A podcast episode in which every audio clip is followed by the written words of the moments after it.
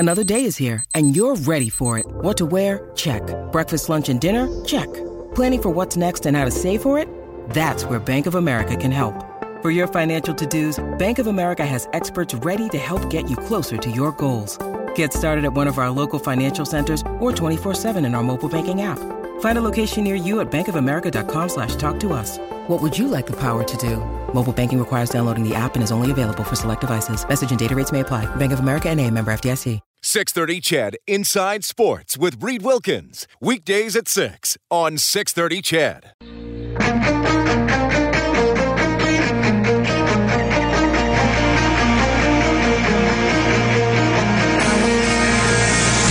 Edmonton's home for breaking news on your favorite teams. This is Inside Sports with Reed Wilkins on the voice of your Edmonton Oilers and Eskimos, six thirty C H E D. Well, thanks a lot for tuning in tonight. Toronto leading the Islanders four three early in the third. Blues up one nothing on the Flyers. Devils up one nothing on the Sabres. Those games also in the third period. Your scoreboard for Crystal Glass. For all your glass needs, call three ten glass today. The Oilers a one nothing shootout win over the Canadiens yesterday. Todd McClellan happy to get the win before the bye week. Well, anytime you can uh, put an end to a uh, losing streak, you're happy, whether it's going into a break or not. But um, I thought when we came out of the All-Star break, we weren't very good, and we improved in, in each of the four games. Uh, the problem is we're going into another so-called break, and uh, we've got to start all over again next week. So um, get the rest and, and maybe learn a lesson from uh, from the All-Star break and, and apply it to uh returning next week. Is there any way to guard against that? Or how, uh, you know, we all talk about learning lessons and preparing and all that type of stuff. It's it's hard to get the engine going again, and um, you know, we'll try and do a better job of it when we play Chicago, I believe it is. And that's Saturday, six thirty face-off show here on six thirty C H E D, eight o'clock for the drop of the puck. You know, there was a pretty big game in Fort McMurray on Friday. The Whitecourt Wolverines beat the Fort McMurray Oil Barons two one in overtime. As a result, our next guest, Gord Thibodeau, became the all-time winningest coach in the history of the Alberta Junior Hockey League. Pleased to welcome Gord to the show. Gord, you're on with Reed. How are you doing? I'm doing very well, Reed. How are you? I am doing great. First of all, congratulations. Uh, how does it feel? There's the simple question off the top. Exhausting. You know what? It's been a, a very tough uh, week, obviously, with the travel to Fort Mac, and uh, it's been very emotional. Um, setting the record Friday night, uh, uh, you know, it was it was surreal. Uh, but it's been a long few days, just returning a lot of emails and calls, and texts, and um, it just it's humbling to. to understand that, uh, you know, you've been around this long, and it's humbling to know that uh, this many wins in. Um, you've had some great players, and uh, I guess that's the, the core belief is that uh, it shows that I've had a lot of good teams and a lot of good hockey players play for me. Yeah, well, yeah, you have, and, and you've helped them out a lot, too, yourself. And it's funny, I, when I was talking to people about having you on the show, I said, you know, Gord's one of the first people I interviewed as an actual professional broadcaster. I mean, I'd volunteered when I'd gone to school and stuff, but in March of two thousand, uh, I joined the T V station in Lloydminster, and, and you were just starting your second round series against Fort Saskatchewan, and you eventually lost to Fort McMurray in the North Final, and uh, and they won the uh, and they won the national championship. And I know you won't remember this, but I had to go out and do an interview with you after practice, and I w- I didn't have a camera person, so I was operating everything myself, and I couldn't set up the tripod properly, and the camera like kept looking like it was going to fall off. And then I remember you just said to me, "Having a little bit of trouble there, Reed." You know what? That's uh, that's a great memory to think back. I certainly remember you and Lloyd. You know what? Uh, those were great days. It was a great year that year that you happened to be there. Us, as you mentioned, losing to Fort McMurray in a very memorable series before they went on to win the R B C, and Uh, you know, that's the one still stings a little bit, uh, especially the four overtime game we lost at home. But uh, great memories, and that's what uh, the game's all about. Your goalie was Dustin Schwartz, who's uh, now the goalie coach for the Edmonton Oilers. I remember that four overtime game. At the time, it was the longest game in the history of the league. I want to ask you something about that, Gord, because you know, as I as I got to know people around the A J H L over the next couple of years, there were a couple people who said to me that the Lloydminster Blazers had the second best team in Canada. They just happened to be in the same division as the best team, and that was Fort McMurray. Do you, do you think that team was that good? You know what? I, when I look back, and I've had a lot of time to, you know, to think about it, and I've had a lot of conversation with with Fran Gao, who of course was the winning coach G M for Fort McMurray, and uh, you know, Fran mentioned that that he thought that we were their toughest test. Um, it's always hard to say, but I, I was very, very proud of that hockey team, and I still think it's it may have been the best team that I've ever coached, uh, even though it didn't win. Um, it lost to a great, very deep hockey team, and Fort Mac was fully deserving, but uh, a lot of fond memories looking back. Um, like I said, when I when I looked at that, I, I think it's definitely one of the strongest teams I've coached for sure. Gord Thibodeau joining us Inside Sports on six thirty C H E D. Uh, so when you got into coaching, what, what first got you behind the bench? And when you were a younger guy, did you did you have any ambition to do that? Not so much when I was, you know, growing up and playing. No, I'd never really thought about it. Um, it's once I got to the U of A, once I started playing at the University of Alberta, uh, Billy Moores and Claire Drake were very big influences, and their motto at the time was they wanted us to give back to the game when we were done. They felt that that was a very important component of hockey, is that the players who've had success and gotten some from, from the game would give it back, whether it be in minor hockey or whatever level. So I remember that leaving the U of A. Um, that's probably what got me involved. Uh, but I'll be honest, I, I thought, you know, I'll do it for three or four years, give a little something back uh, because the game had been so tremendous to me. Um, I never suspected twenty-three years later, you know, that we'd be sitting here discussing it. Yeah. Do you, okay, here's a tough one. Do you remember your first win in the A J? I don't. No. You know, isn't that funny? We were we were discussing that on the weekend, and I really do not remember it. I know it happened in Fort Saskatchewan. I think it happened maybe the third or fourth game of the year, first year I started coaching, but I really don't remember much about it. Um, you know, it was all a blur. At that time, you were a young guy, and you don't really put a lot of emphasis on wins and losses as you're just starting out. You're, you know, you think. thinking so much, and you're trying to get your group to do things, and um, like I said, it, uh, it's still a blur. I don't remember it. Um, I'm thankful it happened, obviously, because one led to two and so on, but uh, I, I wish I had a better memory of it. You know, it's, it's funny. I, I was contacted about possibly doing this interview last week when you had tied the record but hadn't set it. And, I mean, you and I have been doing this uh, off and on, th- th- these interviews, well, since two thousand, right? And I thought yeah. to myself, there's no way I'm having Gord on before he breaks the record. Because if if, he, if they lose both at Fort Mac... I, well, you know what? It's, it's funny you mentioned that, Reed. I was saying to a couple of... After it was done, the relief, you know, I kind of had visions. I said to Tom Keck, I had visions we were going to go oh and twelve in the last... you know, twelve games, and I wouldn't get it this year. Um, you're always worried about that next game, and, you know, you know me well enough to know that you probably smart thing not calling me when it was tied. Uh, but like I said, when the emotions, uh, I think even for the team, it's been such an incredible run the last ten or eleven games, and, and they were relieved, I think, that it was done too. So uh, it's a nice thing to have, but, you know, we're in a battle for first place, and I don't want to take the emphasis away from our group. We, uh, We want to get back to playing hockey, and emphasis should be on a team having a great season. Well, I, and that, that leads into what I wanted to ask you, because how did the players uh, handle it? And I've known enough coaches where they don't want to also make it about them, but you've been in the A J H L to know that it doesn't get the headlines it deserves, so sometimes you have to put yourself out there even if, if you don't want to. How, how did the how did the players handle sort of uh, everything going on going on around your record? You know what? Exceptionally well. They were um, very driven. Uh, you know, we, we kind of got to within, uh, you know, I think it was basically four wins of the record, and then we were going on an, you know, an eight-game road trip. And I'm, you know, thinking privately to myself, geez, this is, they're not going to make it easy here. Uh, but somehow our team just kind of pulled together. They seemed very determined. They were quiet about it, but you could tell, it, you know, it was something that they were aware of. And Um, we saw that outpouring of emotion after the game was done Friday night. And, you know, Saturday we showed up for the second game of the doubleheader, and Uh, I mentioned to my coach, uh, Mike Mueller, I said, Mike, I don't know emotionally if we have much left. Uh, it's been, you know, a heck of a run, and I know the boys were extremely happy, and uh, I was definitely, uh, you know, very proud of them. And like I said, we uh, we expended a lot of emotion over the course of the last uh, month trying to get to that position, so I'm definitely thankful that they gave me the opportunity to break it, and to break it in Fort McMurray of all places.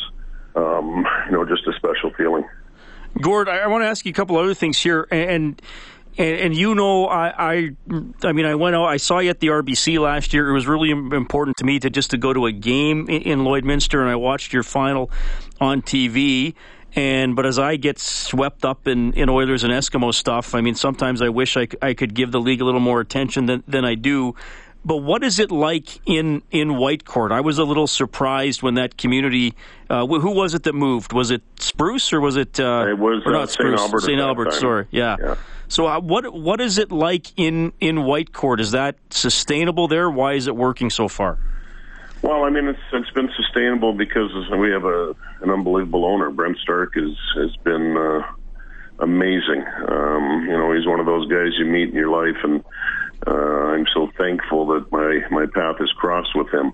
Uh, he's a guy who really cares about hockey, and um, we've got some work to do. There's no question. It's a small town, and you know, with the economy not being the greatest here in the last couple of years, just like every other community, it's been tougher and tougher to to find that support. So, uh, but Brent's uh, a guy who really cares about this community. He made his his money up here. His family's very well. Uh, appreciated in the community, and he wants to see this work. So we're doing everything we can to make sure that this community is viable for junior hockey. All right. You know, it's funny. I just got a text from Yakashev, who's a listener in Lloydminster, and he's got a pretty sharp sense of humor. So uh, remember that when I read this. He goes, how long is Gord under contract? The Bobcats only have ten wins this season. So, you know, one of the hardest parts was leaving the Bobcats, trust me. And if it wasn't for, you know, the, the family side of this, um, I would have been content to finish my career in Lloyd. I, I love that community. And I love what Brian Morrison and, and all the people around that uh, that organization have done to make that, you know, I think the best community-owned team in, in Western Canada.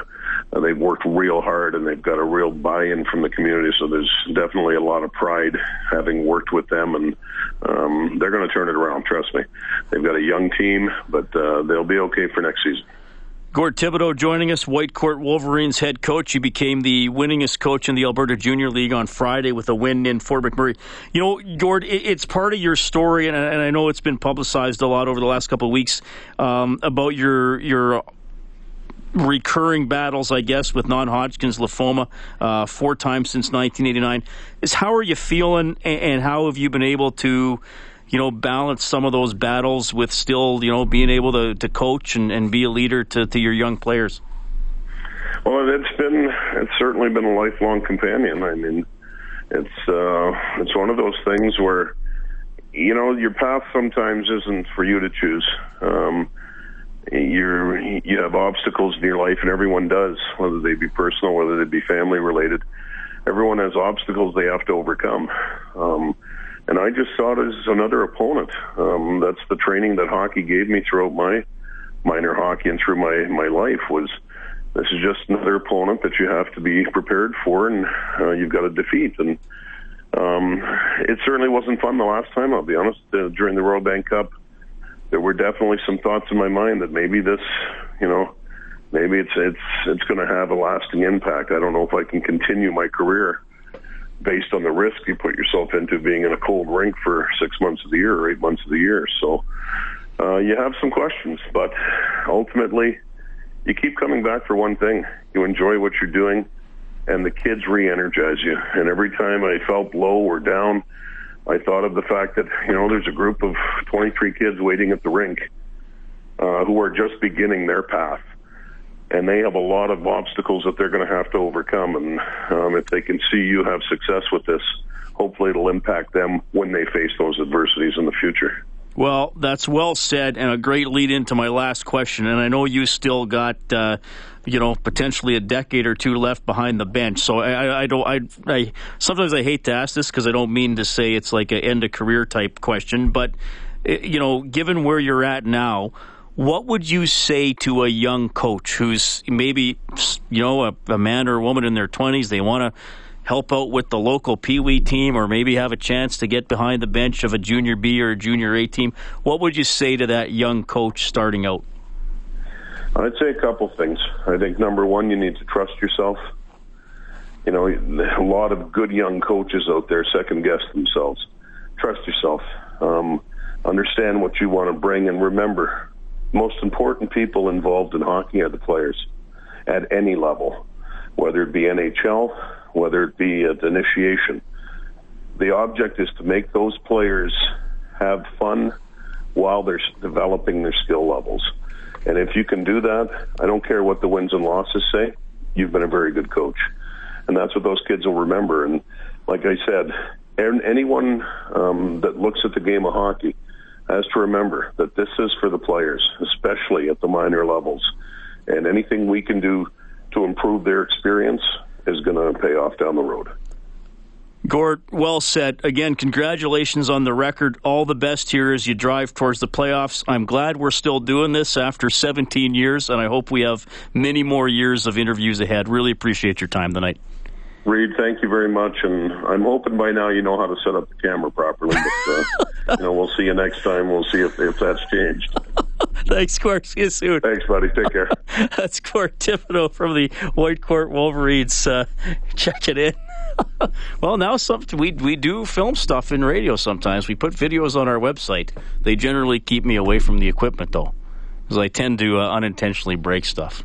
I'm not the, I'm not the most handy guy in the world, shall we say.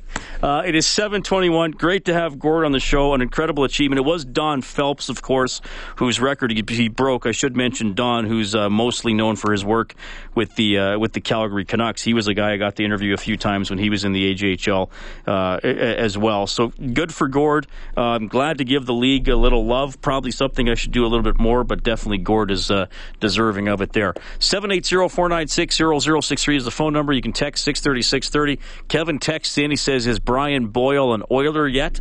No, he isn't. I know that's one of the rumors out there, uh, Davidson for Boyle. That's a bit of an intriguing one for the uh, Edmonton Oilers as they move closer to the playoffs here. Going to take a quick timeout. We have some Super Bowl chat coming up.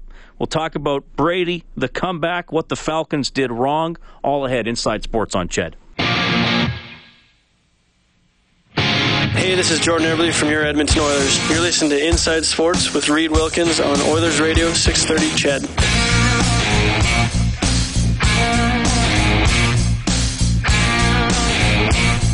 Thanks so much for tuning in tonight. As I mentioned, we expect the C F L schedule to be released tomorrow, so we'll have the Eskimo-related details for you. The Montreal Alouettes have released Rakim Cato, quarterback.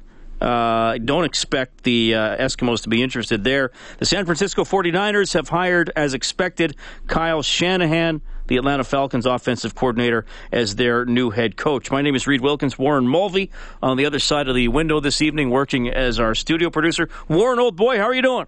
I'm doing well. How are you, Reed? I'm doing great. Did you watch Le Bowl du Super yesterday? I did. I was watching it in between newscasts Oh, yesterday. Were you working on the old iNews? Yeah. Now, are you a big football fan? Uh...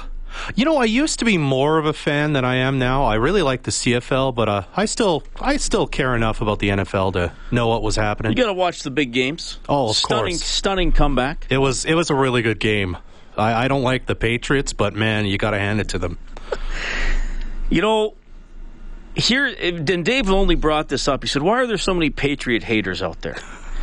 I mean, first of all, Uh, that's just the nature of sports. There, as I as I said, there's nothing rational to to really having a favorite team, I, especially if your city doesn't have a team in that league, right? I mean, obviously, I'm sure ninety-nine percent of the people listening right now would identify the Oilers as their favorite hockey team and the Eskimos as their favorite C F L team, right? Beyond that, okay, probably most people cheer for the Blue Jays because they're Canadian, so there's still a bit of a region. I'm doing air quotes, regional thing there. Um, but when you're picking a favorite N F L team, I mean, a lot of people cheer for Buffalo because their games were always on T V here. Still are, but like a long time ago, that was the only team you'd get. Seattle's close by. Minnesota's relatively close by.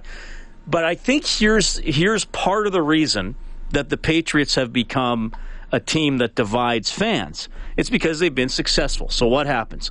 Some people jump on with them, and the other people say, I'm sick of this team winning, or they beat my favorite team, or oh, them again. And let's face it, there are a lot of hardcore Patriots fans who probably could not tell you a thing about the team's history before two thousand one. And I think that annoys some people who have committed to a team for a long time and stayed with that team through thick and thin, right? And I can remember the Houston Rockets had a lot of fans for about two or three years in the mid nineteen nineties when they won some N B A championships, a couple, you know, in between the Bulls. All of a sudden, the Rockets were, were popular, right? So I think that's what happens with a team. I mean, the Yankees are the same way. The Yankees have always been good. So a lot of people love the Yankees, and a lot of people hate the Yankees because they're just sick of them and they want them to go away. Now, the Patriots, when Belichick and Brady retire, are probably going to go away pretty quickly. But that, does, that does, and hey, I'm not diminishing what they accomplished, obviously. I'm just saying that's usually how it works in pro sports. At some point, the San Antonio Spurs are, are going to go away, right? When Popovich is gone, the, the continuity is uh, is difficult. We're going to bring in a massive Tom Brady and Patriots fan, and I'm going to ask him that exact question about when his so-called diehard commitment to this team began. A guy I actually used to work with in Lloydminster. He's now a digital journalist with our friends at Global. And Blake Dermott, our Eskimos analyst, who uh, previewed the Super Bowl for us last week. He'll now break it down. That's when we get back. Inside Sports on CHED. Hi, this is Ryan Nugent-Hopkins from your Edmonton Oilers. You're listening to Inside Sports with Reed Wilkins on Oilers Radio, six thirty CHED. James White will set behind Brady. Will move under center. Trips to the right. Bennett to tight end left. Second and goal to go from the two. Toss sweep right for James White. Pucks it under the right arm. Puts it upfield. Driving forward. Diving to the goal line. A touchdown. And a title for the Patriots. I can't believe it. They have completed the greatest comeback in Super Bowl history. The Patriots Radio Network call. Bob Sochi on the play-by-play. Scott Zolak with the excited analysis as the Patriots did complete the greatest comeback in Super Bowl history. Down twenty-eight three, winning thirty-four twenty-eight in overtime to win the Super Bowl for, like, I don't know, the twentieth time or something. I guess it was the fifth. Uh, Inside Sports on six thirty CHED. My name is Reed Wilkins. Uh, a game that is going to be discussed for a long time, for I think a lot of different reasons, how it happened, what it means for Brady and Belichick, and I also think uh, overtime, quite frankly, is something else that is going to come up. And to talk about some of those topics, I'm pleased to welcome to the show two guys. First of all, an old co-worker of mine at Newcap Television in Lloydminster, now with Global here in Edmonton, and a huge Patriots fan. It's Slav Kornick. Slav, how are you doing? Good, Reed. How are you? Doing great. It's an honor to have you on the show. Also, our Eskimos analyst who helped us preview the Super Bowl last week. Now he'll help us pick it apart. It's Blake Dermott. Well, hello, Blake. How you doing, Reed? I just want to say the Patriots uh, threw short passes to receivers who were running, not stationary. That was the key, right, buddy? That's exactly right, yeah. Let, we'll start here with Slav, because you have made no secret in your life and on social media that you have an almost dangerous passion for the New England Patriots. What was your experience like as a fan watching that game yesterday? Did, I mean, Dave Campbell, who I work with and cheers for New England, I, I, I think had lost hope. Where were you at? Uh, I was definitely at that point, too, when they were down twenty-eight three. It was uh, it was the wildest game I've ever watched in any sport. I mean, I think it was the worst experience of my life watching a sport in the first half, and then it went to the greatest experience of my life. I'd have to say it was probably one of the two best games I've ever watched in any sport. The second one being uh, ninety-eight when uh, Jordan beat the Bulls in Game Six. So it was it was incredible. Blake, you were obviously watching the game with the detached pretension of a football analyst. I, I was saying to Morley and Dave today, at no point was it a competitive game because Atlanta dominated for thirty minutes and then New England dominated for thirty.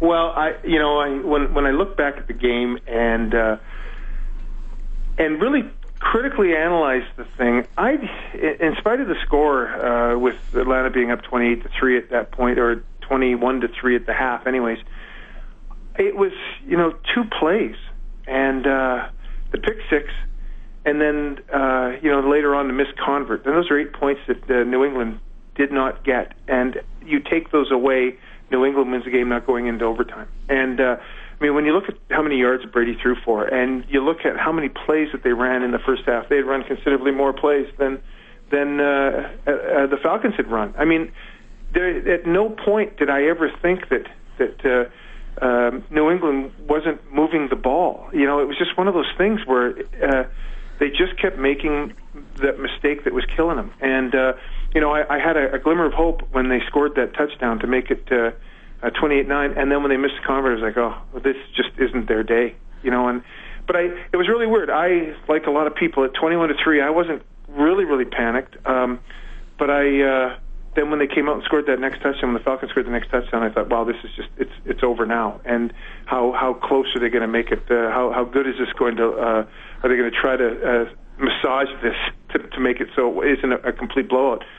But boy, that uh, that organization, that Patriots organization, just showed you, uh, you know, what kind of depth they have, what kind of resolve they have, and of course, you know, Tom Brady being the best quarterback in, in the history of the N F L, and Bill Belichick, without question, has got to be the best uh, head coach. So, you know, it's interesting. They just showed they just showed what, what they're made of. It's interesting for, for Eskimos fans, obviously, because uh, the Eskimos were on the wrong end of a twenty-five point comeback to Hamilton, granted in, in the regular season, but I, I can't remember twice in about a seven-month span as a, as a fan witnessing two comebacks to, to that extent. Blake, I'll stick with you here before I go back to Slav. A lot has been made of Atlanta's poor clock management and the lack of running plays late in the game. I mean, when Julio Jones made that great catch, to, you look at that and said, They that should have iced it. They're down there, run the couple plays, make New England take their timeouts, kick a, you know, eighty-five percent probability field goal. Do, do you look at that as as they mismanage the game a little bit, or how do you see it?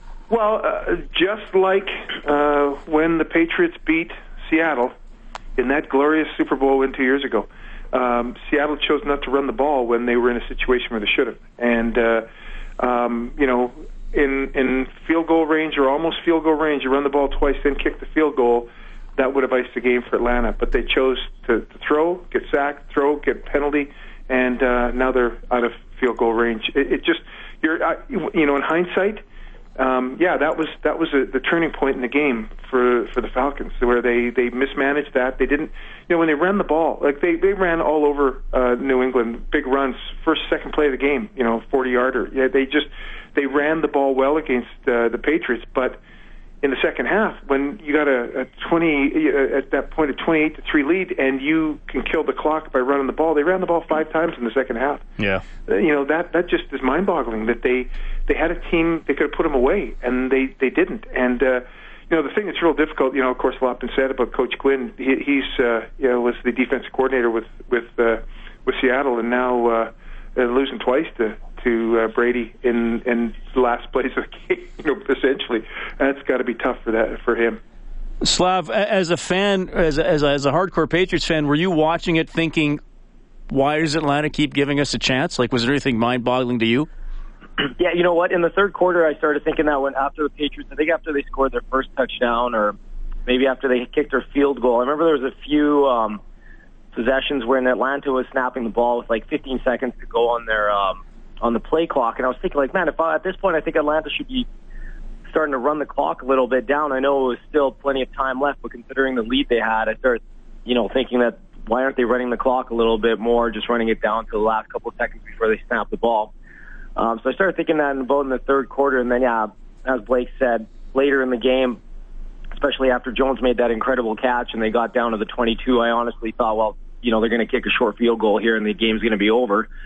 And uh, I figured they're just going to run the ball and try to run the clock down and uh, and kick a short field goal. But when they threw the ball, I was, uh, you know, definitely second guessing them. But, but but as a Patriots fan, I was uh, I was happy they were doing it because it was stopping the clock. And then obviously after um, after Ryan got uh, sacked there, and then they picked up the uh, the penalty, it opened up the door again for the Patriots. But uh, you know, certainly I thought there was opportunities for the Falcons to uh, to ice that game a few times in the fourth quarter and uh, just manage the clock a little bit better. But again, as a Patriots fan, I wasn't complaining that they were they were throwing the ball and stopping the clock. So that's Slav Kornick from Global Edmonton. Our Eskimos analyst Blake Dermott also on the line. Guys, o- overtime in the N F L has has always been discussed, and and it's interesting what we've seen here because the Grey Cup went to overtime. And nobody really complained about the format. It goes to what, you know, the shootout, if you want to call it that. Each team gets a possession on the thirty-five. In the playoffs, you, you play until somebody's ahead.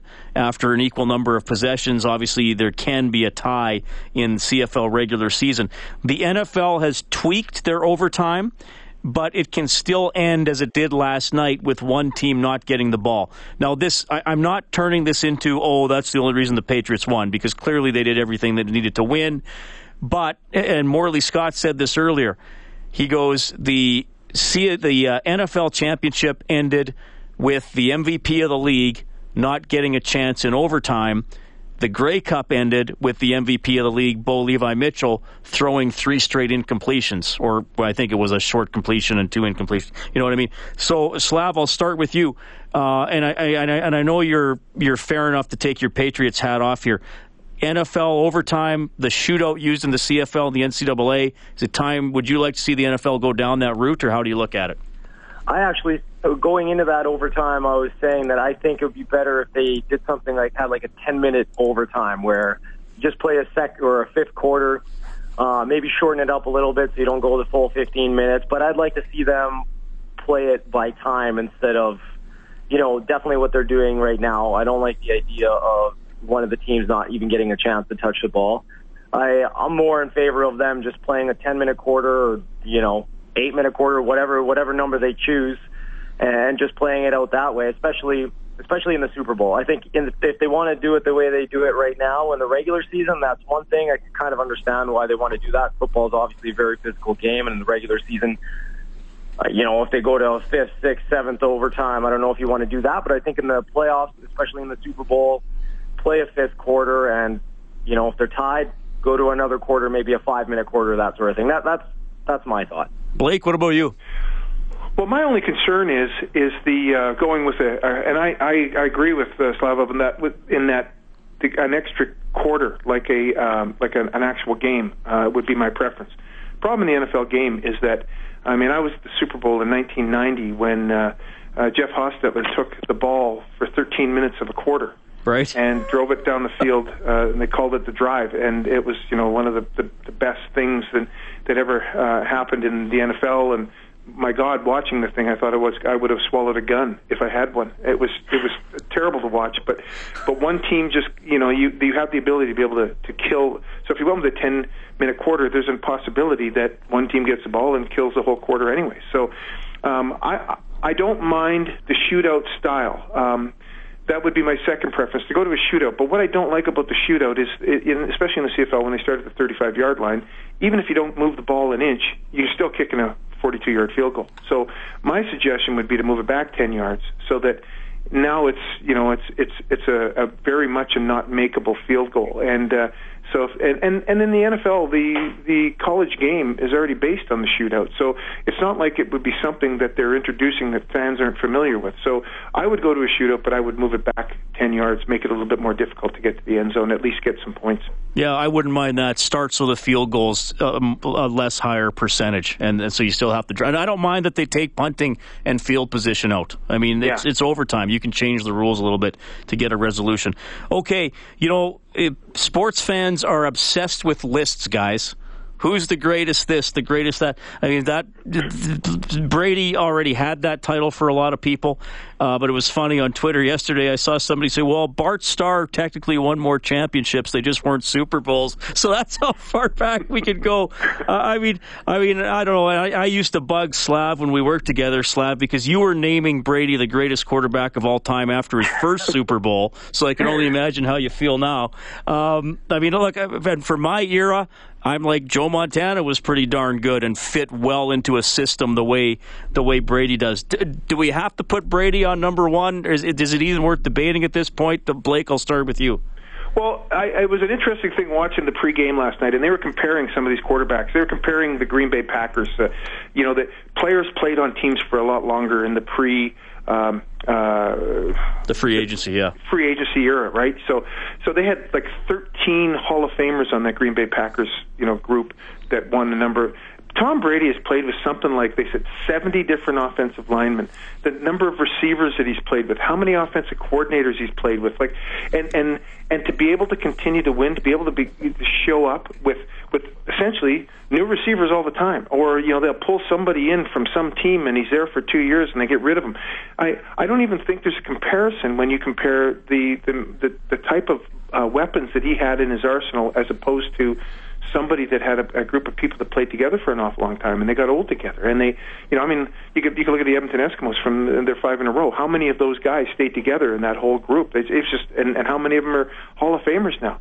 Um, I don't think Tom Brady's had that luxury, but Tom Brady has been uh, the one constant amongst that, of course, with Belichick, that he is makes people great around him. And, uh, Um, you know, it's as an offensive lineman, you know, they brought in, they upgraded their offensive line this this year, and that Solder, uh, the left tackle, was eaten up by Dwight Freeney, and yeah. uh, you know, and, and Brady's got to throw the ball away quickly on slants and the guys in the, the the quick drags across the middle because he was getting hammered, and uh, you know what, he, he gave up sixteen sacks. They gave up sixteen sacks all season, but they gave up three, four in that one game.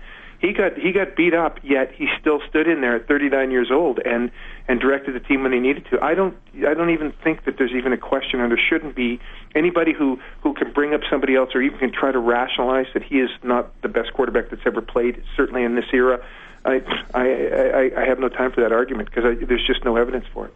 Well, and I Slav, look, Slav, I was bugging you, and I, I know obviously you're biased, but, but maybe the key there too is the combination, right? For whatever reason, Brady and Belichick, with them being the leaders, one of the coaching staff and one of the players, it, it just worked. It was magic for those two guys and will be for however long they de- they decide to keep going. Absolutely, yeah. I mean, you, you know, you hear people say that, well, Brady, Brady wouldn't be what he is without Belichick and vice versa, but I think the two the two of them together, if they didn't have each other, they in all likelihood wouldn't be quite as good and wouldn't have accomplished exactly what they have up to this point. But uh, I think Blake made makes a lot of my points. I mean, the fact that Brady's been able to do it for this long with so many players coming in and out during the free agency salary cap era is incredible. I mean, it's it's remarkable what they've been able to do considering all those uh, circumstances, and especially when you consider that he really hasn't had a great... He had Randy Moss. Randy Moss would, in my opinion, be the only great wide receiver that he's had in the time he's Uh, been with the Patriots, and then Gronkowski is a, obviously a great tight end, and he was able to win a Super Bowl without Gronkowski this year, and particularly the last two two Super Bowls, what he was able to do um, in those two games has solidified his place as the greatest quarterback in N F L history, in my opinion. I mean, let's not forget that two years ago, uh, not quite the same comeback, but they were down by ten points, I believe, in the fourth quarter against Seattle, and uh, he threw for something like three hundred fifty yards, and had four touchdowns in that game, and I mean these two past Super Bowl victories by uh, Brady has certainly uh, solidified him as the greatest quarterback of all time. And I think John Mon- uh, Joe Montana is right up there as well. And you know, I hear people even uh, today saying, "Well, Joe Montana never lost in the Super Bowl." But I think if I had a career, I'd rather get to the Super Bowl. Even if Brady lost yesterday, I would still argue that he's the greatest quarterback of all time. Because to me, if you win four out of seven, and another player wins four out of four, to me, it, the guy who won four out of seven just had three better seasons than the other guy. I'd rather, still rather get to the Super Bowl uh, seven times and lose three of them than go four for four personally. So, well, you know, I'm just going to jump in. They, it, one of those losses, keep in mind, was that they won what seventeen games in a row, and then lost to a right. circus catch. That's right. Uh, yeah. So. So when when I how how does how did and did he play poorly in that game? Absolutely not. He was phenomenal in that game. And the, one of the things you, you you didn't mention though is that never having had a significant long-term wide receiver that Brady's had, but boy, he's had some good slot backs. You know, he had Welker and Amendola and uh, Edelman. And you know, when you look at that game yesterday, when you you talk about the things that that game had. Uh, It had um, just fantastic play, running game by, by the Falcons early, and Julio Jones, you know, he, outstanding, best receiver in the league. Everybody says that over and over again, and he showed it on those catches that he made, those uh, t- uh, you know, tight roping the sidelines, and then that catch by Edelman that uh, you know that they had to look at, and, and how the referee saw that that was a catch. You know, it was fantastic. And then you look at the play of of uh, Freeney on the defensive end, you know, that and and uh, and Garrett inside. Like, there was some just some great plays made on both sides of the ball. And uh, and then the halftime show was unbelievable. We're not even talking about that. I thought. I, well, this is a sports show, Blake. I don't want to hear Gaga about your crush on Lady Gaga. It was great. It was pretty good. Guys, uh, we're a little heavy here. Thanks so much for coming on, Blake. We're going to be doing this several times. Slav, when it comes to lists, you are my favorite Nate basketball alum of all time. Okay, buddy? Nice. Appreciate it, Reed. All right. That, that's Blake Dermott and Slav Kornick checking in. Little Super Bowl talk. We got to take a break. Inside Sports on CHED. This is Cam Talbot from your Edmonton Oilers, and you're listening to Inside Sports with Reed Wilkins on Oilers Radio six thirty CHED. Three games in the N H L tonight. They are all finished. The Islanders outscore the Leafs six five in overtime. The Devils edge the Sabres two one. Carter Hutton gets a shutout for the Blues in their two nothing win in Philadelphia. Tom Brady, little commercial that played immediately after the Super Bowl for Shield Healthcare. Tom? Hi. Welcome to Shield's M R I. Would you please remove all jewelry and place it in the locker? Oh, yeah. Sure, no problem. Tom Brady trusts Shield's M R I. You can, too. Is that all? Actually, no. I forgot this one. It's kind of new. We're going to need to get you a bigger locker. Roger that. So he filmed that before the game with a fifth Super Bowl ring, putting it in the locker before he gets his go gets his M R I. And then they play it after the game once he won. I wonder if that ever would have surfaced if they hadn't won the game. But they did. It was incredible. All right. Thanks to Warren Mulvey, our studio producer this evening. Dave Campbell is the producer of Inside Sports. Thanks to our guests, Slav Kornick, Blake Dermott, Gord Thibodeau, Kelly Rudy, and Dave Lumley. If you missed anything, sign up for the Inside Sports podcast on six thirty or ched dot com. My name is Reed Wilkins. Charles Adler tonight is up next. Thank you for listening.